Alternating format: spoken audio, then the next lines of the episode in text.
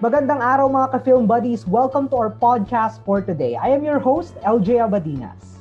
And I am Aida Momohano. This is the Cinephile Diaries. Tara, buhayin natin ang pelikulang Pilipino. For today, we are going to talk about the Philippine Mainly films. Uh, Aidem, are you excited?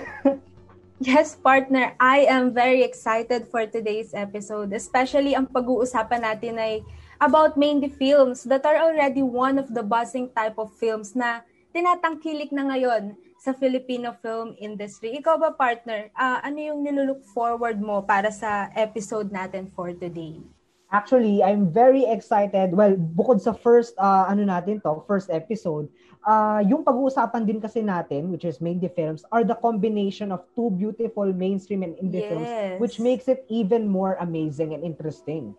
Yes, partner, no? Biruin mo, in one film, dalawang variations agad or kinds ng film yung mapapanood mo, which is very interesting. Hindi lang para sa new generation, sa mga sa atin, sa generations natin, yes. kundi pati rin sa mga naunang generation kasi mawi-witness nila, or at least, nawi-witness na nila yung evolution na nangyayari sa larangan ng pelikula, di ba? Very interesting indeed, Aiden. Yes. That's why today we have invited a very special guest to help us more understand the mainly trend in Philippine cinema. Uh, ganito partner ha, mukhang kailangan kong huminga ng malalim dahil medyo yes. mahaba ang aking babasahin. All right. He All took right. up BS Physical Therapy but ended up taking BA Malikhaing Pagsulat sa Filipino at UP Diliman. He started writing scripts for TV at the age of 19. Some of his works as a scriptwriter for TV includes Mother Studio Presents and Campus Romance for GMA7. Also shows for ABS-CBN such as Pamana, Hiraya Manawari, Sineskwela, Florinda, and Darating Ang Umaga. He also directed the horror TV show Regal Shocker for TV5. He started directing last 2002 for teleplays, commercials, and eventually movies for GMA7 and Regal Films. And some of it became entries for the International Candlelight Memorial for HIV and AIDS. He teaches acting and scriptwriting classes for film and TV in UP Diliman, UST, PUP, Assumption College, and our very own De La Salle University Das Marinas. He is also the head of the training department of all actors of ABS-CBN Star Magic. Talagang nasa kanya na ang lahat. Without further ado, yes. let's welcome Direk Ryan Carlos. Hello po, Direk. Ah, welcome, Direk. For joining us this Yeah, morning. I'm excited to talk to you, to all of you. And yes. uh, since pinlano natin to last December pa. Yeah. Yes, Direk. Patuloy na rin po, uh, Good afternoon mm-hmm. sa mga tagapakinig ninyo, di ba? Yan. Yes. Ayan, we're very happy, Direk, and we're very grateful to have you as our guest. Lalo na uh, kapag ni-research natin sa internet, yung iba pang credentials ni Direk, makikita natin doon na isa siya sa mga head writers and directors ng Once Upon a Time na talaga namang kinalakihan yes. na natin. Nung mga bata pa lang tayo, Very eh, pinapanood na natin, di ba? Ayan. Yes. All right. So, welcome, Direk Ryan. Off, Thank you. To start off, Direct Ryan, no, our discussion for today, we have been aware of the rising films of Maindy in Philippine cinema. Please explain to us what really Maindy is and when did it start entering the scene in the Philippine cinema industry? Technically kasi, when you say Maindy, it's a combination of the mainstream and the independent, di ba? Kasi ever since naman, even even during that time, actually nagsimula ang indie talaga in a way nung uh, early to mid 90s nung nasimulan nasimulan ng mga producer yung Pito Pito Films. Yung Pito Pito mm, Films kasi, yeah, uh, ano yan eh, uh, low budget film that you need to shoot the film in seven days. Kaya Pito Pito. Oh. Kasi 'di ba, ang pelikula sinushoot yan talaga ng hindi bababa ng isang buwan dati nung panahon pa ng mga 35 mm. Uh, uh, uh, isang buwan, mga dalawang buwan, tatlong buwan. Even now naman, uh, even abroad, uh, there's still, some are still using 35 millimeter. Uh, tayo kasi digital na entirely. Uh, wala nang nagpo-process ng negatibo. But during the during the uh, uh, 60s, 70s, 80s, ano yan eh, 35 millimeter, even the 90s.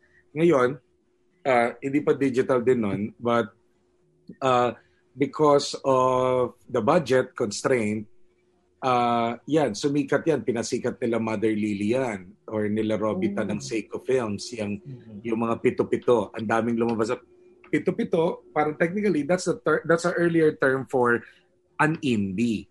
Meaning, kasi pag sinabi mong indie, low budget. Di ba? Okay. Yung ganyan. Dati nga, tawan-tawa nga ako eh. Minsan, nung mga early onset ng indie, ang biruan. Bakit ba indie yan? Kasi parang hindi inilawan, parang hindi pinagkaabalahan, 'di ba? Parang parang parang hindi pinagkagastusan, 'di ba? Indie daw. So minsan totoo, pero until it evolves hanggang nag-evolve siya wherein uh, uh, with the with the with the advent of uh, dati ng Cine Manila, wala na 'yon ng Cinemalaya. The Cinemalaya is the the front kumbaga parang naging naging uh, sila yung uh, frontliner ng ng pag pag-usbong ng indie sa panahon ngayon uh, kaya uh, makikita mo yan sa before the pandemic, at uh, tinatao talaga ang CCP. Hanggang sa mm-hmm. nakipag uh, kasundo ang Cinemalaya sa mga uh, theater owners like Ayala Theaters, SM, that there are some dates and portion that na simultaneously napapalabas din sa mga sinihan. So, with that advent, alam nating uh, number one strength dapat ng independent film is the story. Yes. Yan eh, yung kalalaban dyan. That's a story. Mm. And on the other hand, the filmmakers who are submitting these material, in a way, uh, na itatawid nila with uh, very minimal budget. Yung bang, alam mong talon sa bangin, parang suicide, di ba? Na para bang how can you produce uh, those films.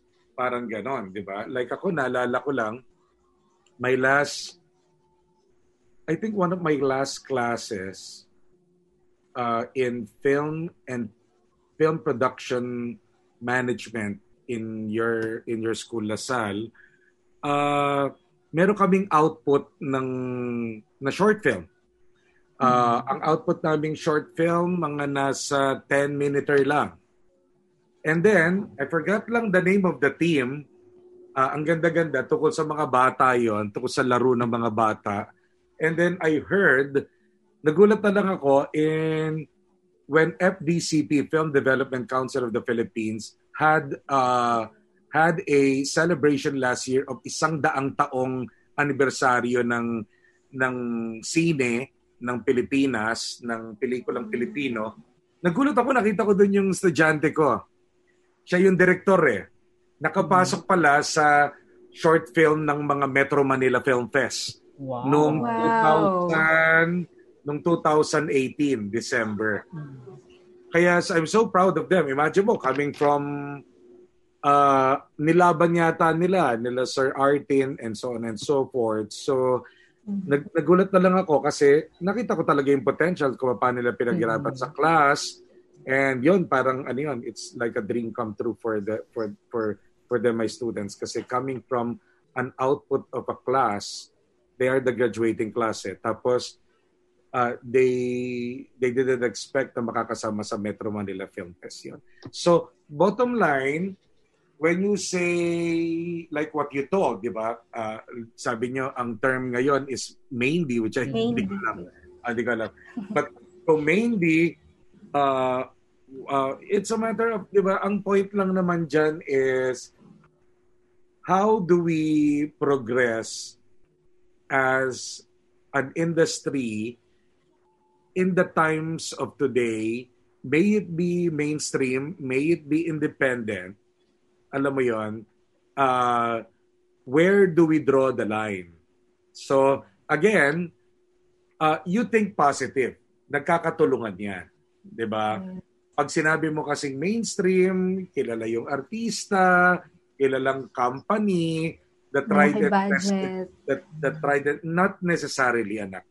Not necessarily. Nas, now, nowadays nga, minsan ginagamit ng mga mainstream yung yung word na indie para i-produce din nila na indie yun. Eh. Yung ganon. But other than that, uh, if we are on the positive side, di ba, yung paano magkakatulungan yun, di ba? Kasi tumatawid na rin ang mga mainstream actor to indie. Bakit? Kasi doon sila, hindi lang artista, kundi mga mga trabahador sa pelikula. Kasi yung indie, like Cinemalaya, malit man ang budget nila, o halos walang bayad, freebie, pero kinakarir nila. Bakit? That is an opportunity. That is a door para makapasok sa industry. Kunyari, nanalo siya doon as, as best music, best cinematographer, or best child actor. Kinukuha ng main. So nanono, na, hindi nila alam na marami nanonood doon. Mga event producers ng independent and, and, and TV, kapag napanood sila, ay kunin nga natin. Di ba? Classic example dyan was yung, I forgot, Kokoy. Kokoy de Santos ba? Basta Kokoy ng Fuck Boys at saka Kokoy ng yung Game Boys. Yan. Meron silang, yung Kokoy doon na kulot-kulot, I forgot lang the entire name, yun, na-discover yun. Through, sumikat yun eh. Doon sa pelikula ni Eduardo Roy Jr. ng nasa Sinimalaya na Fuck Boys.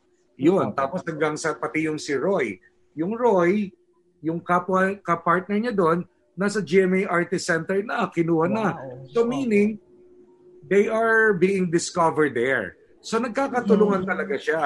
Nagkakatulungan. Kaya nga lang, ang downside lang noon, wag sanang gamitin ng ng ng uh, producers na 'di ba minsan lagi na lang indie pero kaya naman ng budget.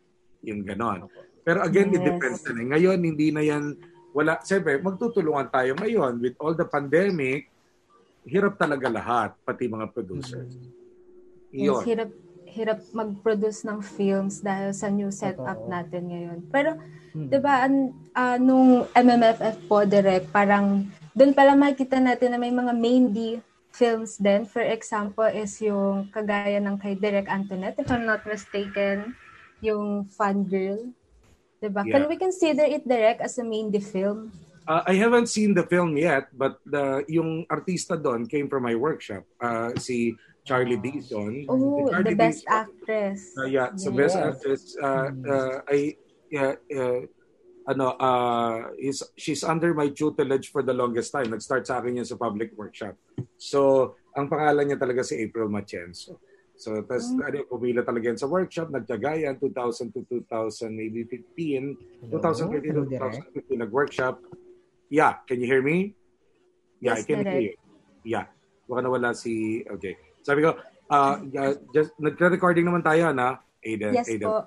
Okay, so, uh, uh, to, just to continue, yun na nga, uh, dire-diretso lang si, siya nag-training and then uh, kinuha namin siya sa Star Magic noong 2017 mm. and then just one project and then uh, magbabago na yung buhay niya. Di ba? Things will be different for for her now kasi nanalo siya.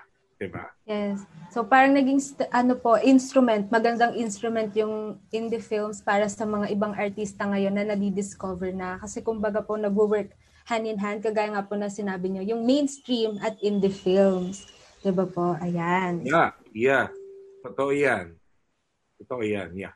Um, ngayon pa itatahan naman po natin is yung about po sa uniqueness ng main films sa audience na ano po yung meron sa mga main films na wala po sa mainstream alone and sa indie films alone po. Kasi kung sinasabi mong main D, technically it's a combination, 'di ba? Yes po. So it's a combination. I think ang ang uh, uh, uh, one of the one of the one of the key factor for that na positive is uh they're after the story na. The priority now are the stories. Hindi kagaya before for the longest time, it's always the actor. Actor-driven yung marketing. Kasi, di ba, kilala yung artista, nakikita sa TV, ngayon, with the advent of what you're calling main D or let's say lalo na ngayong uh, with the advent of the online the streaming devices, 'di ba? Yes. From the Netflix to the uh, to the to uh, to the to the VPN yes. na uh, uh, even uh, uh, even a big company like like uh, uh, let's say the producers of Wonder Woman, you can access it over HBO Max. Uh, uh, uh, dito in uh, Premier Night, you can access everywhere, everything now through the online streaming. So with that, I think the the the, the in a way that the the positive thing is the main the bida now is the story. People are watching because it caters to them the story. Yeah. 'Di ba? Na parang how would you 'di ba where hindi mo imagine na 'di ba yung yung during the pandemic sang katutak yung BL movies, 'di ba? The yes. Boy Love. Yes. Kasi so, siguro I think it's yun eh yung yung uh, yung uh, sumusunod, yes, ang mainstream naman laging trend yan eh. Pero yes, ngayon, I think yung, oo, I think yung, mas ang sinasabi ninyong mainly, mas naging open para sa lahat. Yes. Na hindi lang nalilimitahan sa a student like you guys can be can can can penetrate easily now with what you call the mainly. Di ba? Na parang bang you have a great idea, you have a great idea, you have a point shoot camera, you upload it to social media, and then uh, mag-views lang ng million views, bukas sikat ka na. 'Di ba? Tatawagan ka na ng mga ano, 'di ba? At ikaw mm-hmm. ang hahanapin, ikaw ang kukunin sa social media. Mm. Yung ganon, 'di ba? Yes. But the downside of that is mag-aral ka. Di ba? Mm-hmm. Kasi because not everything you can learn from social media. Yes. Di ba? Yes. You still need to read books. You still you still need to watch a lot of films. Yung ganon na hindi lang puro streaming, di ba? Nahahanapin mo. Kasi yes, alam natin, the award-winning films, napapanood yan eh. Pero mga, meron din namang mga hindi award-winning na magaganda eh, na hindi lang isinali hahanapin mo pa rin yun, di ba? Mm-hmm. So, uh, nasa sa yun eh. Kasi what constitutes a good film and a, and a not so good film? Lahat yun pinapanood mo. Para ngayon, bilang manlilikha, bilang film creator, you are your sensibility is deep. Lumalawak yung sensibilidad mo bilang storyteller.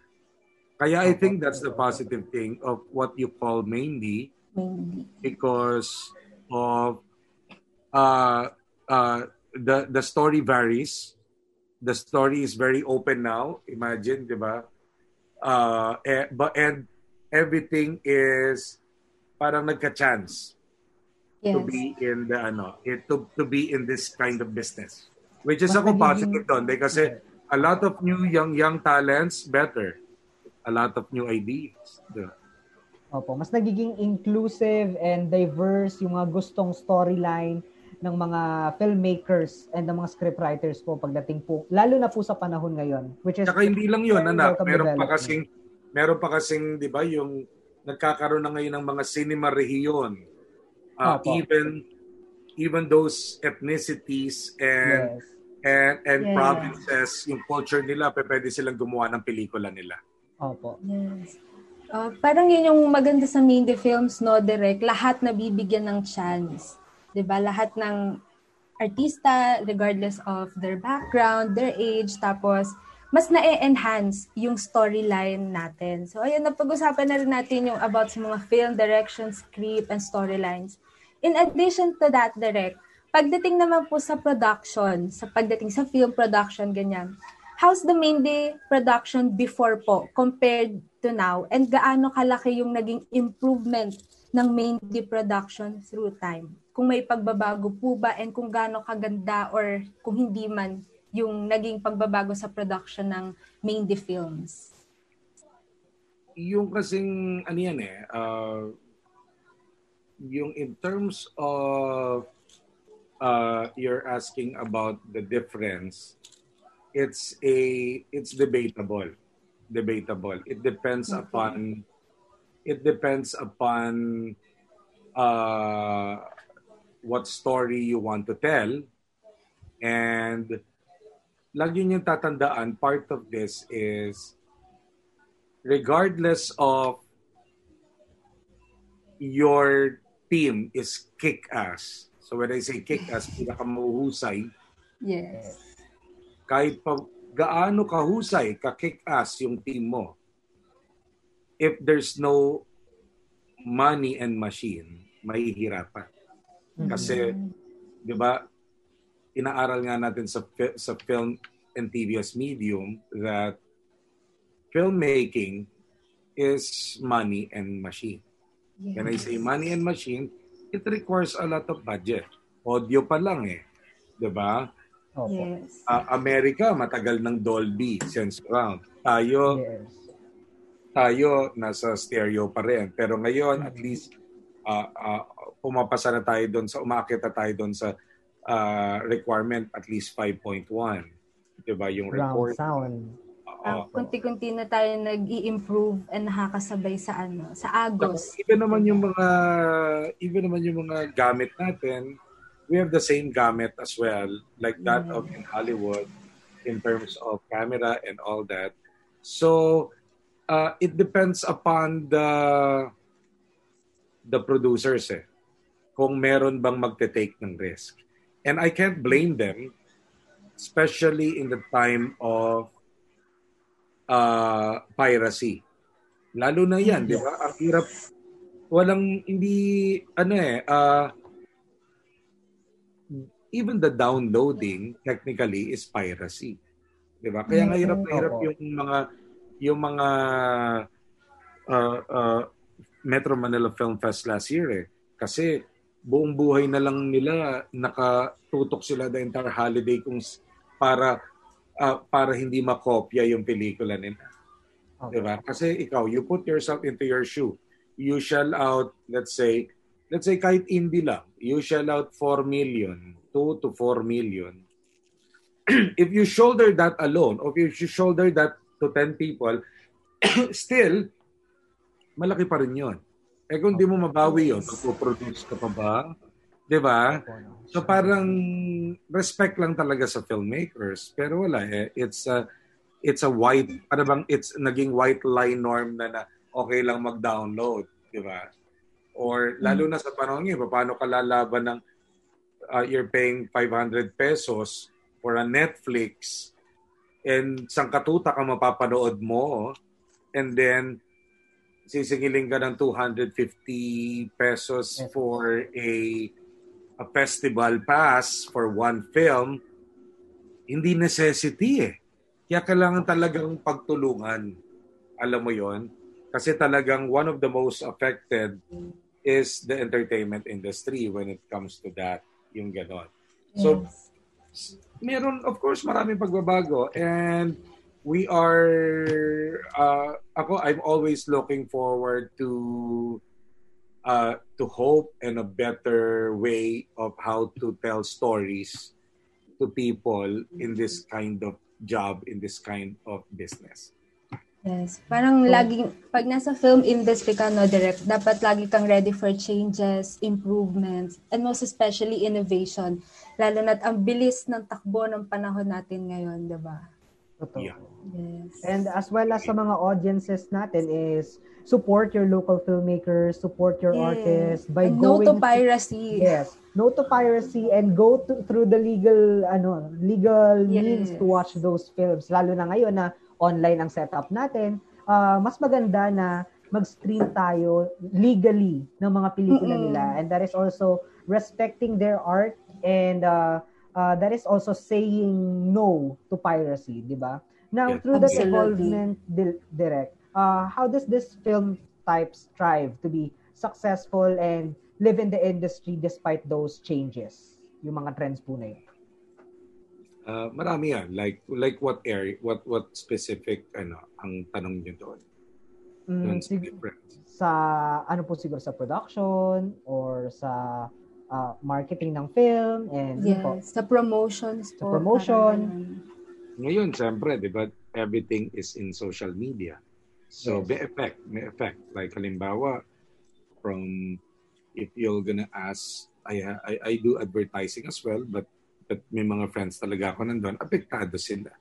Apektado yung pag, apektado yung uh, budget na not like before, talagang uh, pabonggahan ang budget ng advertising ngayon, paik, paiksian na lang, o may tumatanggap daw ng ganito, o ibigay mo sa ganon. 'Di ba? Kasi nga, dahil with the advent of, of the social media, Facebook, they can easily advertise. May mga tatanggap at tatanggap na production na maliliit, at sabi, iko compare lang yan ng mga producers or ng mga client. Like, o nagagawa ni ganito yan ah, ba't hindi natin sa, ba't hindi nyo magawa? Parang ganon. So, apektado. Apektado, but on the other hand, apektado, but there's always a bawi of the good the good thing, which is uh, mas maraming nare-reach yung social media. 'Di ba? Uh, uh, meaning not only the social media but the YouTube, 'di ba? Uh, ngayon everybody can be a blogger. Everybody can earn. It nagiging monetary na ang kaya mong gawing monetary ang TikTok, 'di ba? Yes. Or ang mga likes mo or uh, ang mga followers mo sa YouTube, 'di ba? O now kanina lang pinag-usapan namin dito sa meeting namin. O ngayon may like ka, 'di ba? That equals to Yes. like. Kumu, yung Kumu din po. Yes. Di ba may mga live stream din po doon. Yeah. So parang ano eh, parang even during the pandemic, makakahanap at makakahanap pa rin talaga ng ways on how to survive. And ako ano eh, uh, people in the industry will always look for ways on how to be creative to survive. Diba? Kaya nga, kaya nga creative people eh. Mag-iisip din ng paraan kung paano creatively makakasurvive. Yung gano'n. Nung wala pa direct na ano, na COVID, no hindi pa, wala pa tong pandemic, di pa tayo na quarantine, nasa ano pa tayo, old normal, hanggang ngayon sinasabi nila. Paano nyo ho pinopromote yung mga, for example, yung mga films nyo or yung mga palabas nyo po sa TV? And gaano siya kahirap bago maisalang sa promotion? Kasi 'di ba ang nakikita lang ng mga viewers, ayan na pinopromote na, siguro ganun na kadali, 'di ba? And behind that direct, gaano siya kahirap?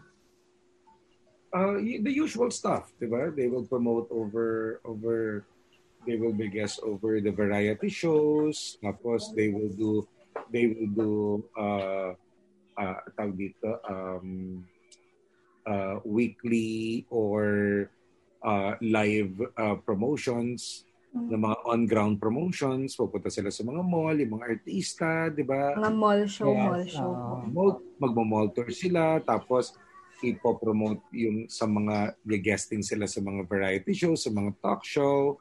So those and then you have the posters of course, you have the you have the newspapers, 'di ba? Or now, 'di ba, pag may press con ngayon, ang bida na ngayon mga vloggers.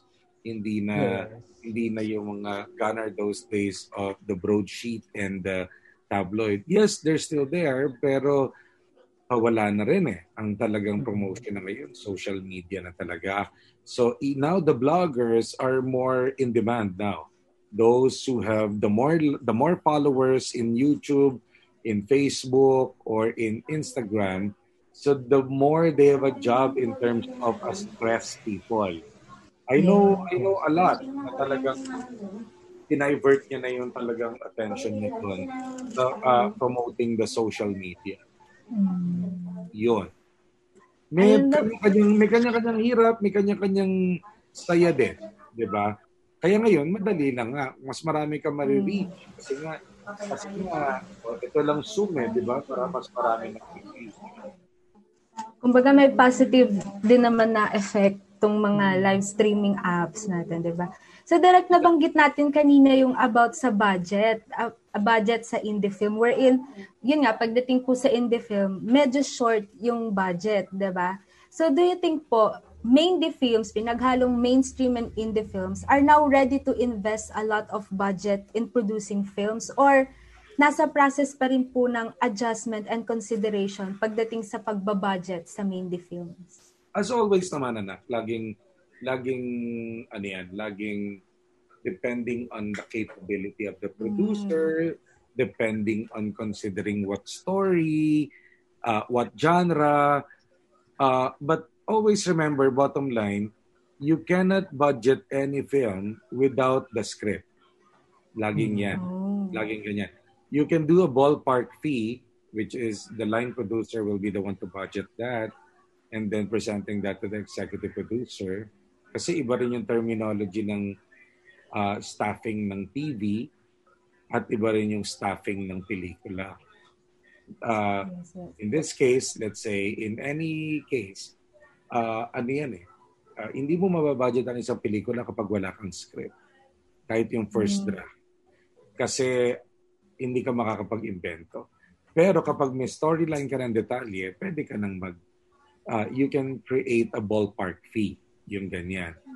Nowadays, patipiran. Di ba? Patipiran hmm. talaga. Siguro dahil ano, dahil uh, lalo na pandemic, di ba? Even naman yes. before the pandemic, patipiran din eh. Kasi, di ba, para bang, uh, which is, hindi dapat kasi with the advent of Cinemalaya and all that, parang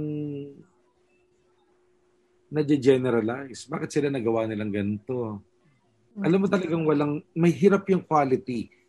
Ibig sabihin ko ng quality, uh, uh, maganda yung kwento, pero alam mong it could, it could, the film as a whole can improve if given the time, the money, kasi, pansinin mo yan, the more money you have, the more investors you have, the better for the filmmakers.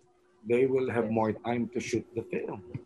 Diba? Mm-hmm. Hindi yung haragan, di ba? Hindi yung nagmamagic ka ng, ng 30 to 50 sequences in a day. Yung gano'n, parang, parang, ano, di ba? Para kang, para kang nasa bingguhan lang, yeah. di ba? Oh. Nang, yeah. di ba? Para bang, uh, binibingo nyo, ano bang kukunan natin yung eksena, yung ganyan. But ako as filmmakers, yun eh, kaya nga mahusay ang Pilipino eh.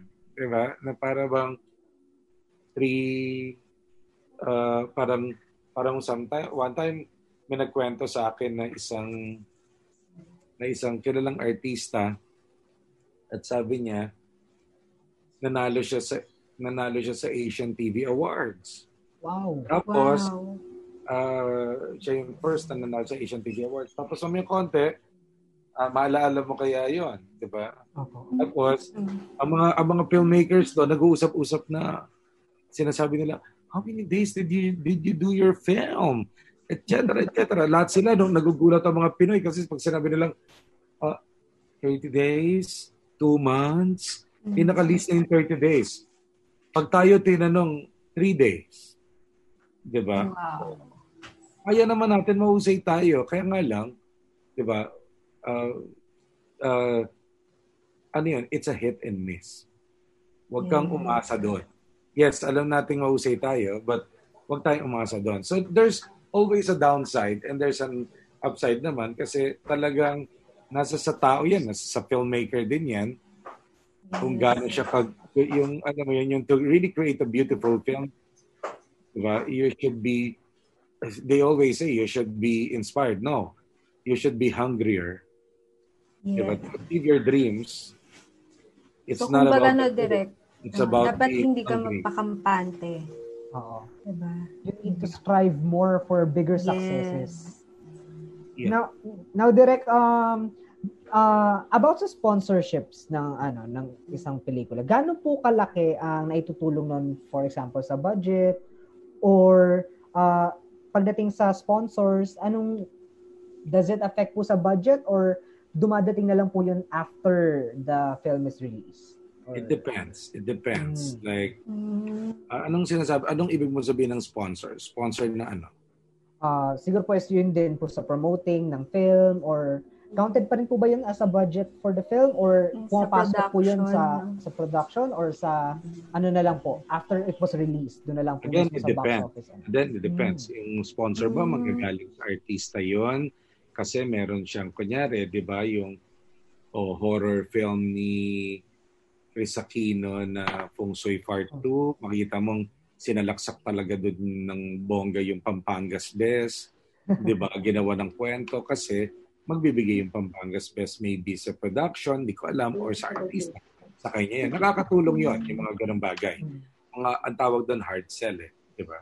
Tapos meron din namang depende, meron din namang sponsor ng post-product ah, ah, ng ng ng kunyari premiere night, di ba? So it depends. Ang ang, ang sponsor mo ba eh, eh sponsor ng na magbibigay ng malaki ng halaga na kailangan i, i, i, i- ilagay mo sa kwento mismo. Pwedeng gano'n. Or Oh. parang 'di ba yung isang ang alam ko isa sa mga indie film na nanalo si Ogie Alcacid sa Cinemalaya is about is about uh Cebuana Luwalier. Parang ganyan. So ginawa ng kwento 'yon. Nanalo siya doon. Siyempre, nakilala yung kung ano mang career yung yung introduce. Pinapromote. Again, depende yan. Depende yan. Kumbaga parang bottom line, if you want hard sell, then, uh, meaning, you really need money if you want hard Hmm. sell. Diba? Yes. Then, usually, pag ganyan mga sponsor, dapat bonus na lang yan. Diba? Bonus na lang yan. Hindi, hindi dyan aasa yung, yung production sponsor. Kasi, paano kapag nag-back out yung sponsor mo? Yung gano'n. Maging, Diba? maging problema pa. Meron Ano? Oo, yung mga gano'n, di ba? Ah, at saka, pero ginagawa na ngayon yan eh. Naging norm na rin yan. So, ah, iba rin naman yung tinatawag na sponsor mo for the premiere night lang, di ba? But yung mga malalaki ang ah, ang malalaki ang mga lump sum money talaga na ininvest, meaning you will make them as part of the story. Yung ganon. Or lalabas mismo doon. Yung ganon. Ako, sa panahon ngayon, siyempre, na, na surviving, di ba, you would consider that having sponsors. Malaking Kotang-kota bagay. dyan, direct, no, yung mga films ni Vic Soto. Sa mga Yes. films Oo. niya, lagi mo makikita yung mga sponsorship niya. Yeah. Diyan Oh, yeah. yung, mm, Kasi nakakatulong yun. Nakakatulong. Yes. usually, yung mga ganyang sponsor na ganyan, mas effective yan pagdating sa uh, comedy. Opo. Kasi madaling ma-gear towards, di ba? Kaya lang parang awkward talaga, di ba? Parang awkward yung kagaya nun, di ba? Yung Feng Shui, Feng Shui Part 2 ba yon? I might be wrong, pero basta kay Chris Aquino na biglang pag uwi niya sa likod ng trunk niya, nilabas talaga yung Pampangas best na to. di ba? Parang ano ba? Di ba? O, bu- Parang nagiging Ah, Magpapabili ba talaga ako ng tosino habang na, habang nanonood ako ng horror? Parang gano'n. Actually- Pero, pero mga gano'n eh, di ba? Like, halimbawa, yung gano'n, di ba? Yes. Parang But do strategy na na- din, no? Mm-mm. Siyempre, may mga, siyempre, may mga, may mga pakulo ngayon ng mga producer. Hindi na lang ako Yes. magkasalita kasi parang best rin yata. Di ba? May mga pakulo na mga whatever, di ba? Pero, wala eh. Kanya-kanyang diskarte. Sa akin ganito, ang paano natin susuportahan ng pelikulang Pilipino, 'di ba? Basta walang walang sinisira, walang tinatapakan, 'di ba? Yes. Kasi ang hirap kasing pano, ang hirap kasing kumu, kumuha ng manonood ngayon kasi hindi siya hindi tayo necessity, hindi tayo nece, hindi tayo essential. Yes. Yes. Di ba? Yung ipapanood na lang, o kunyari na lang ha, for example, for me, nang hihinayang talaga ako at naawa ako doon sa mga producer. Kaya nga kinongratulate ko sila Direct Dan, kakilala ko rin si Dan Villegas. Yes. Um, kinongratulate ko siyempre si Charlie Dizon kasi galing sa akin yun eh. Yes. Galing sa akin talaga yung coming from scratch.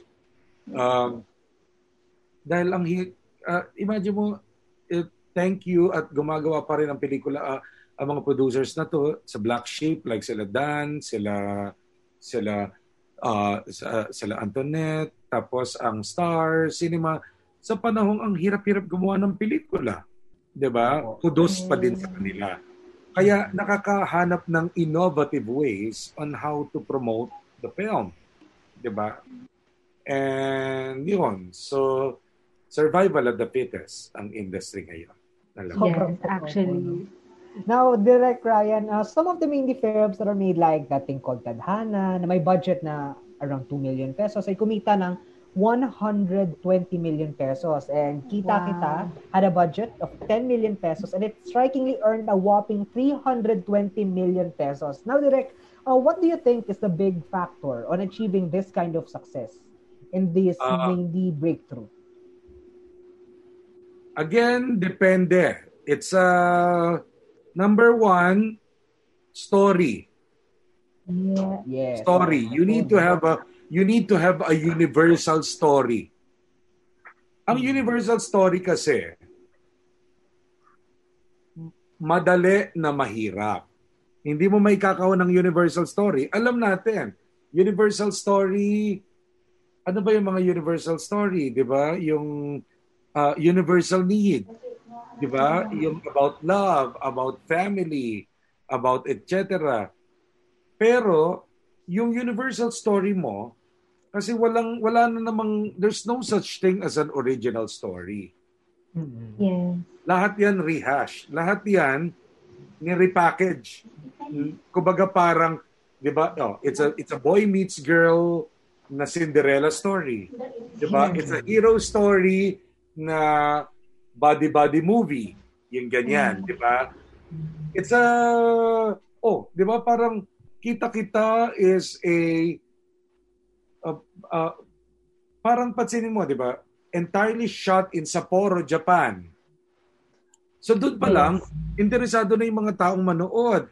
Tapos, then you have, it's a, it's like you have uh, quote unquote the beauty and the beast, 'di ba? Na na si sino to? Si Empoy at saka si Alessandra na, na nag-work yung formula ng chemistry nila. It worked. It worked for me. Di ba? Naalala ko, nung pinalabas yan, lahat na lang ng tao kumakanta na ng Two Less Lonely People in the World. Di ba? So napasikat nila yon. Oh, hmm. there's an element of music.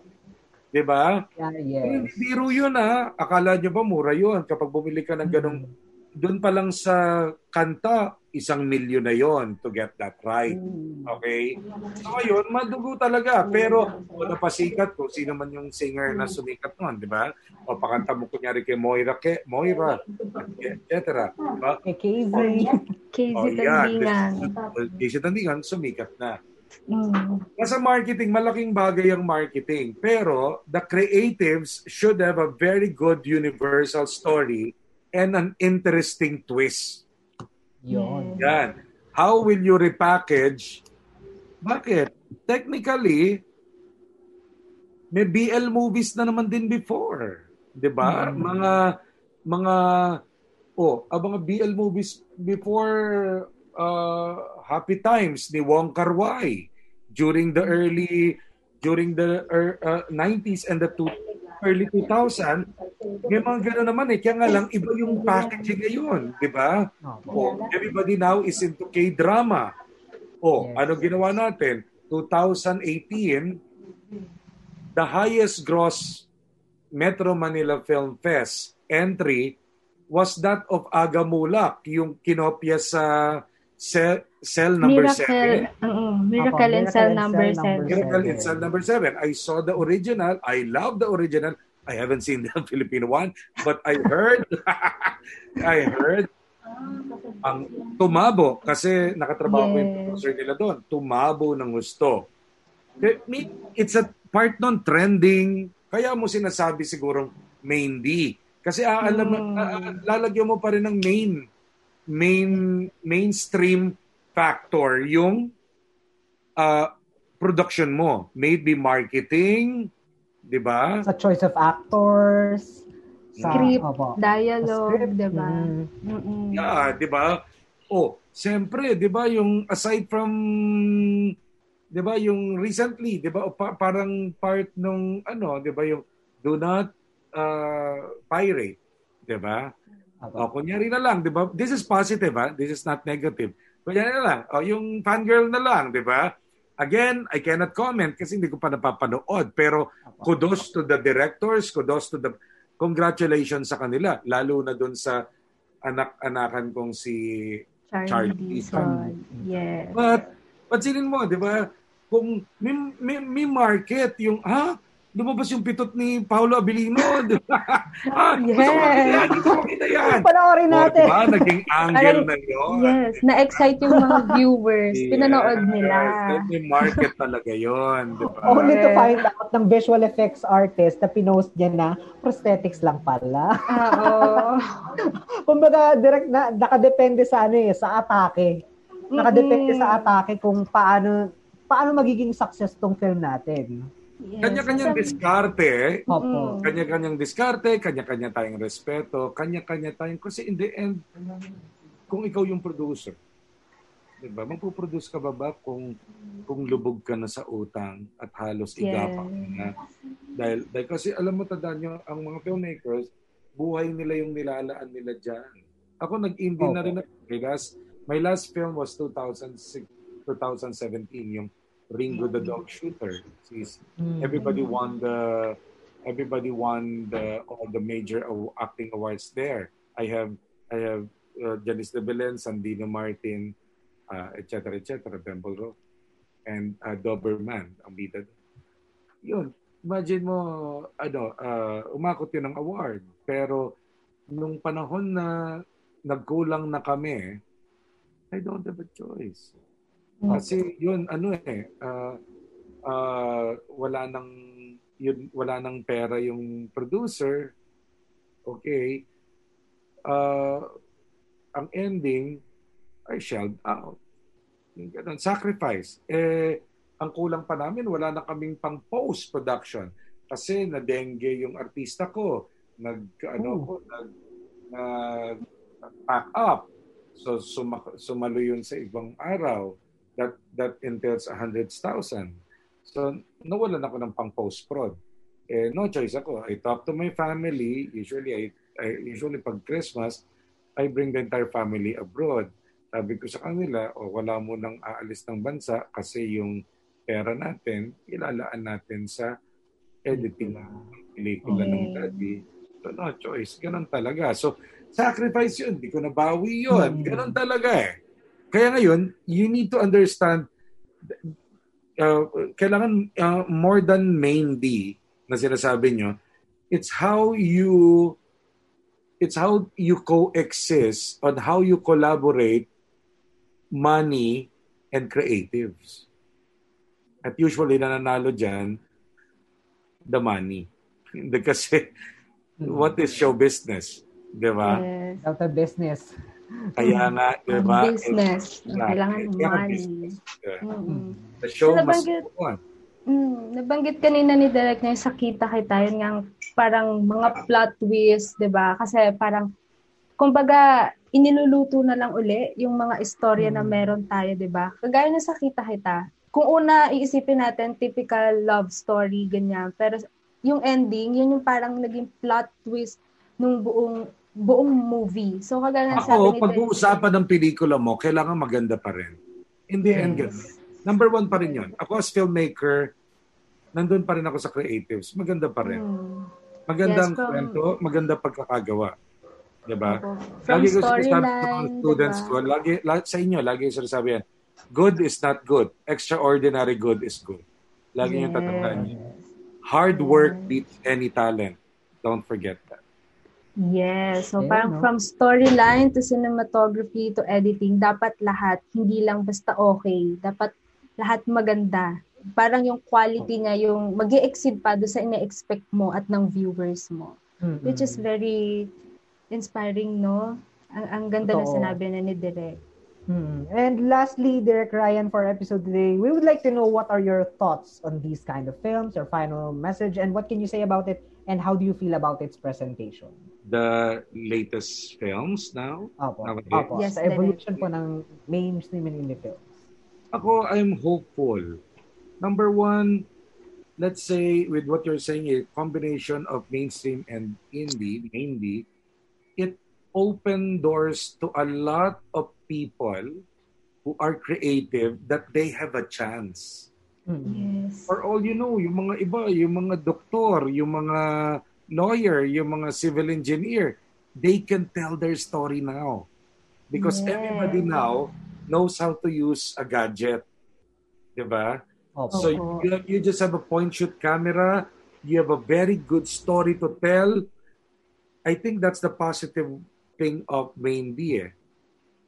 Yung ganun eh. Like for example na lang, ano, ako I'm into horror kasi. Do you know that sobrang small budget lang ang paranormal activity? As in, Oh. tatlo lang sila, tatlo lang sila with a budget of 100,000 pesos or 200,000 pesos. Bakit direct? Bakit Yung director, siya na rin ang cinematographer, etc. etc. Ah. Tapos, that's a very good story. That what if hindi natin ipapakita, ipaparamdam lang natin what's lurking behind. Eh, sumikat. Walang rules yun ha. Patsinin mo. Kaya nga, sometimes you're studying rules to break the rules. Yung ganyan. But you need to know the formula. 'Di ba? Oh, nakailang paranormal, one of the one of the most successful horror movies of all time. 'Di ba? The Paranormal Activity. And yet with the shoestring budget of a student budget. At hindi sila filmmakers. Mm-mm. Passion lang nila magkwento. Yeah. Kaya natin yung tatandaan, wag, do not create a production, do not write a script without having what do you really want to say as a person. Dapat may meaning. Hindi pa pwedeng walang meaning. Kapag writer ka, magsusulat ka din kasi may gusto kang sabihin. Minsan nga, Mensahe. napagkatuwaan nyo lang eh. Napagkatuwaan nyo lang over toma or whatever, di ba? Biglang mamaya yung kote, ay, oo nga, oo nga. Di ba? Ako, gusto ng kong, story. for example, ako gusto kong gumawa ng mga horror na may social commentary. Mhm. Like, halimbawa, may gagawin akong, may gagawin kunyari akong horror series now, and kunyari, I have a, I have a, I have an episode there na sinulat ko, Sigbin ng Cebu. What is Sigbin? Sigbin is like a kangaroo, parang ano yan, parang pet yan ng aswang na kumakain ng tao. The term, the term is Sigbin. Now, oh, then I will create a story. It's as if ang social commentary ko is the the uh, the extrajudicial killings of the country. Yeah. Diba? Or pwede din naman na, na kunyari, I will create zombie movie, Wow. pero yung zombie movie na yon these are the Politician. you tell the story, these are the uh, uh, uh, ano, tawag dito, uh, the unsung uh, uh, frontliners na Wow. namatay Mm. dahil dahil hindi pinrioritize ng government. Yung mga ganun, di ba? Lagi nyo isipin yun. Hindi ako, ako, ako yung taong gagawa ako ng pelikula, hindi lang dahil gusto ko. Yes, gusto ko yung malaking bagay yon. Huwag kang gagawa ng hindi mo gusto. Pero pag gumawa ka, gumawa ka ng may meaning. Gumawa ka ng may gusto kang sabihin. Kasi bakit? Ikaw lang ang makakapagkwento nun. Walang iba. Ngayon, Ah, I love that. hindi mo ngayon kailangan mag-plagiarize. Di ba? Opo. From one idea to another, makaka-create ka. Pero ang pinakatanong, what is it that you wanna say as a person? Doon nagugat yun eh. Opo. Minsan may excite ka sa roller coaster muna. Sige, gawa tayo ng kwento to ko sa perya. Diba? Ah, bakit kung gumawa tayo ng kwento about the perya, tapos may isang bata, pumunta doon, matatakutin, etc., etc., walang kakampi, binubuli. Ah, tapos may kote, may makikita siya doon na may makikita siya doon na parang hinuhulugan ng coin, etc., etc., at huhulaan siya noon. Then, uh, hinulaan siya. Then you have the story of Tom Hanks in Big. Di ba? Doon sumikat si Tom Hanks eh. Di ba? Yung parang isang bata siya, nasa, nag-wish siya what if what if I'll gonna be I'll gonna be 30? Eh yun, diba? Then na-rehash na dun yung 13 13 going 13 going uh, yeah, 30, 'di ba? Ang dami ng mm. kwento doon. So it's it's about either a germ of idea but what is it really that you want to say? 'Di ba? Like uh, for example, sakita kita. Kung uh, hindi ko alam, pero kung papanoorin mo 'yon, 'di ba? Yung parang ang dating sa iyo, life is short. Sabihin mo na ang sa mahal mo, na mahal mo siya. Kasi kung kailan nung makakakita na siya, namatay, nasagasaan. Di ba? Yeah. Yung ganun eh. So, again, san yun, yun eh, yung, lalo na kayo, mga, mga fresh pa yung, uh, uh, ano kayo, matapang kayo. Dalawa yan. Huwag kang gagawa ng kwento nang wala kang gustong sabihin. Maawa ka. Supot ang labas niya. Pangalawa, Pangalawa, do not work for the money. Money will follow if you Absolutely. are extraordinary good. Kaya ako hindi dahilan ng pera. Lagi, lagi ko sabi sa mga estudyante ko yan, hindi dahilan ng pera. Kasi kapag mahusay ka, people will get you. And not even a single time in my life I applied because I'm very good to what I do. I always tell my students that do not be jack of all trades, master of none. Diba? Yes. Uh, if you're good in level 2, then be the best there is in level 2. Yung gan- diba? Mm. Hindi kailangan yung, diba, ah, saan nga ba ako? Ganyan tayo eh, diba, nung youth, diba? Saan nga ba ako? Ay, hindi ako marunong dito.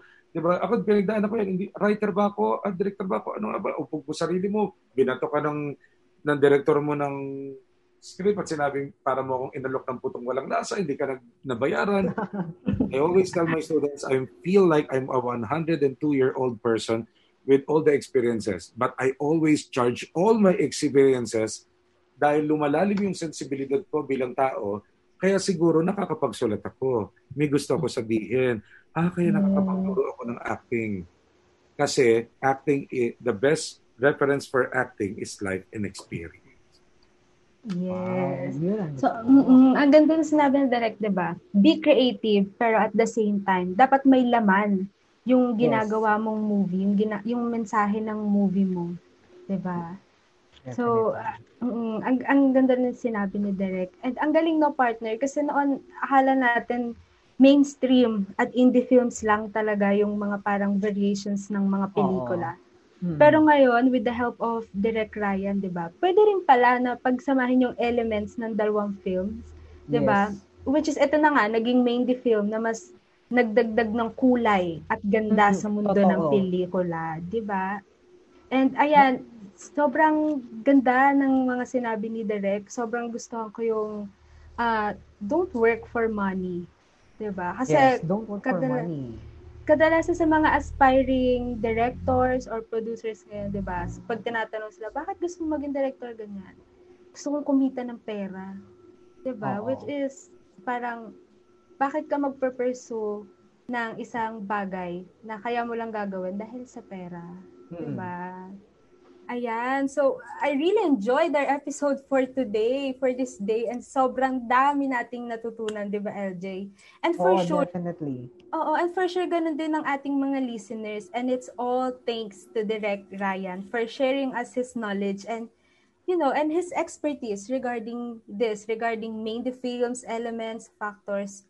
Direct, sobrang dami naming natutunan. Sobrang thank, thank you. Thank you so much, Direct Ryan. Ah, walang anuman, walang anuman. Yeah. Ayan.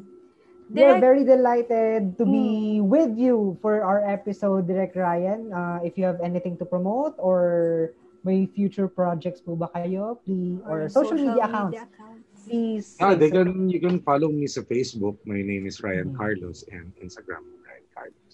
Ryan. Because for All those, right. diba, for those aspiring actors, you can just enroll in my workshop, Star Magic. Marami yeah. na Pwede na po ba kami sumali dyan, Derek ah, Pwede na po ba kami? si Christian Douglas is my student in script writing. Yes. Mm. From, From Lasal Dasma din po siya, di ba? Yes. Oo. 2000, 2010, 11, estudyante ko yan dyan. Tapos, Wow. uh, tatay-tahimik lang siya. Script writing class ko. Binigyan ako ni Ani sarili ng script writing class. Hindi talaga siya nagsasalita, may mahiyain. Tapos, nakita ko sa kanya, sabi ko sa kanya, diba, timid lang siya eh. Hindi rin siya masyadong uh, tropa-tropa dun sa grupo. Mm. So, one time, nakita ko sa kanya, nasa harapan laging umuupo yan ng TJF eh. Nandun sa, kung ito yung stage, nandun sa may, yung malapit na palabas ng side door. Pinto po. Lang siya. Opo. Ah, sa front yan, sa first two rows lagi yan. Tapos mag-isa lang siya, tapos nandun lang yung kasama niya.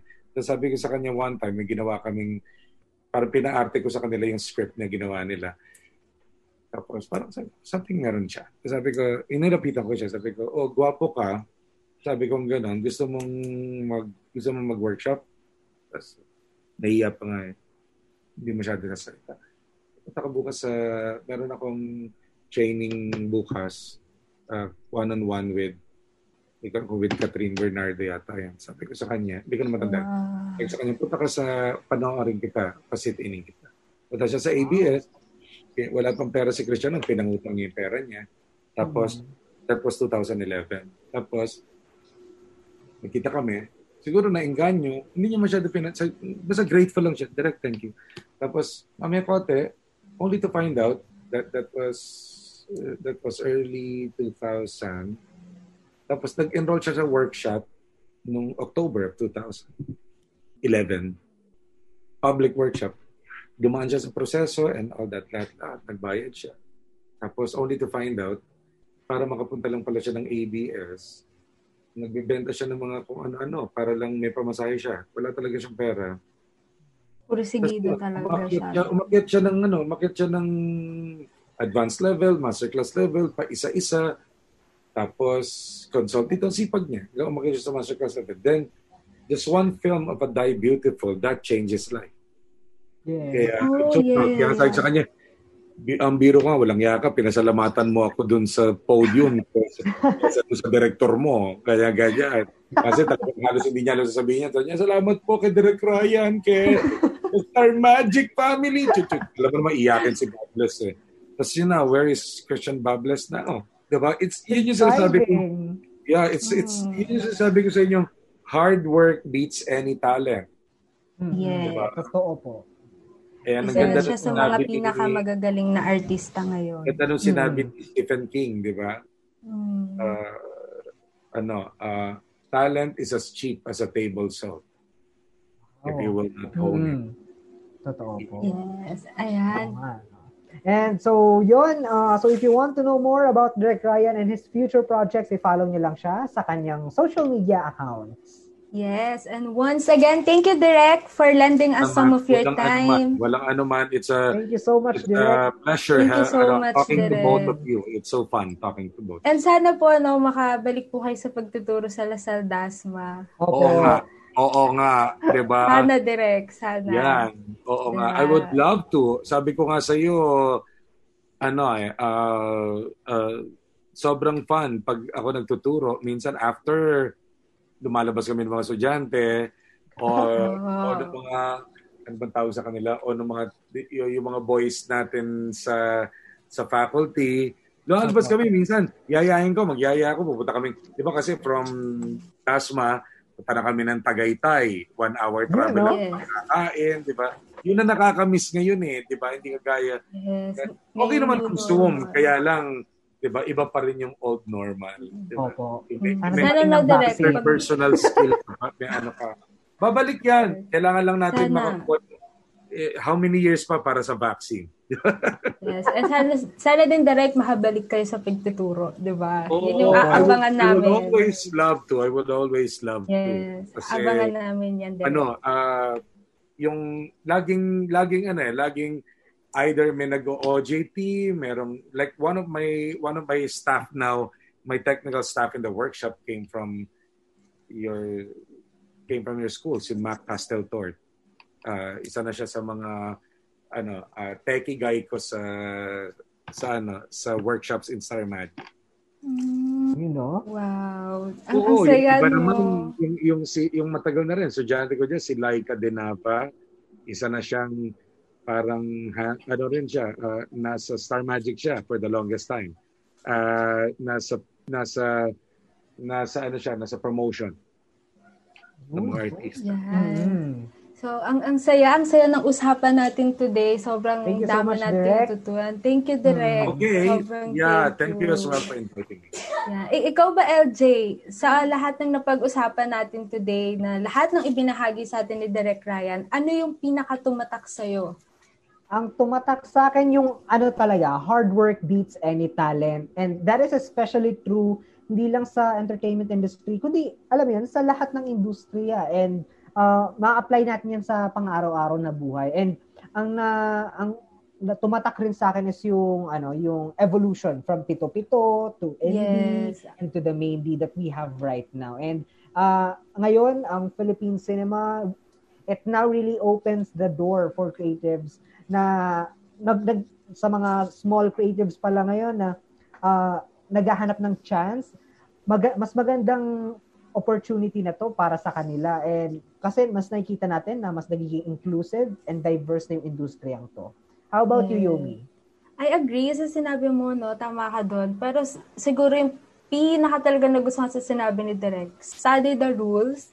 Sinulat ko talaga yun eh. Study the rules to break the rules. Kasi di ba, Yes. may mga certain rules pagdating sa mainstream and indie films. Pero since nga, pinagsama na siya ngayon, ginagawa na ngayon yung mga indie films, Mm-mm. pag-aralan mo yung rules ng dalawang films na yun, dalawang variations na yun. Pero, matuto kang mag-explore. Diba? Oo. Yun yung parang ibig sabihin ni Derek Ryan sa break the rules. Explore. Dapat hindi ka lang magkukulong sa isang factor, sa isang element, or sa isang variation. Mag, mag-explore ka. Kasi ang dami pa dyan sa paligid mo, umupo ka lang, makakaisip ka na ng story, diba? Makakapag-create ka na. Ikaw, yung storyteller ng Mm. storya mo. Ayan. So, so Kumbaga, make your own, ano, make your own formula out of it, ika nga. Yes. And isa pa yung, sina- yung laging sinasabi ni Derek Ryan. Sabi niya, lagi yung sinasabi na, I'm hopeful. Yun. Dapat lahat tayo, lalo na sa mga aspiring directors and producers natin, always be hopeful.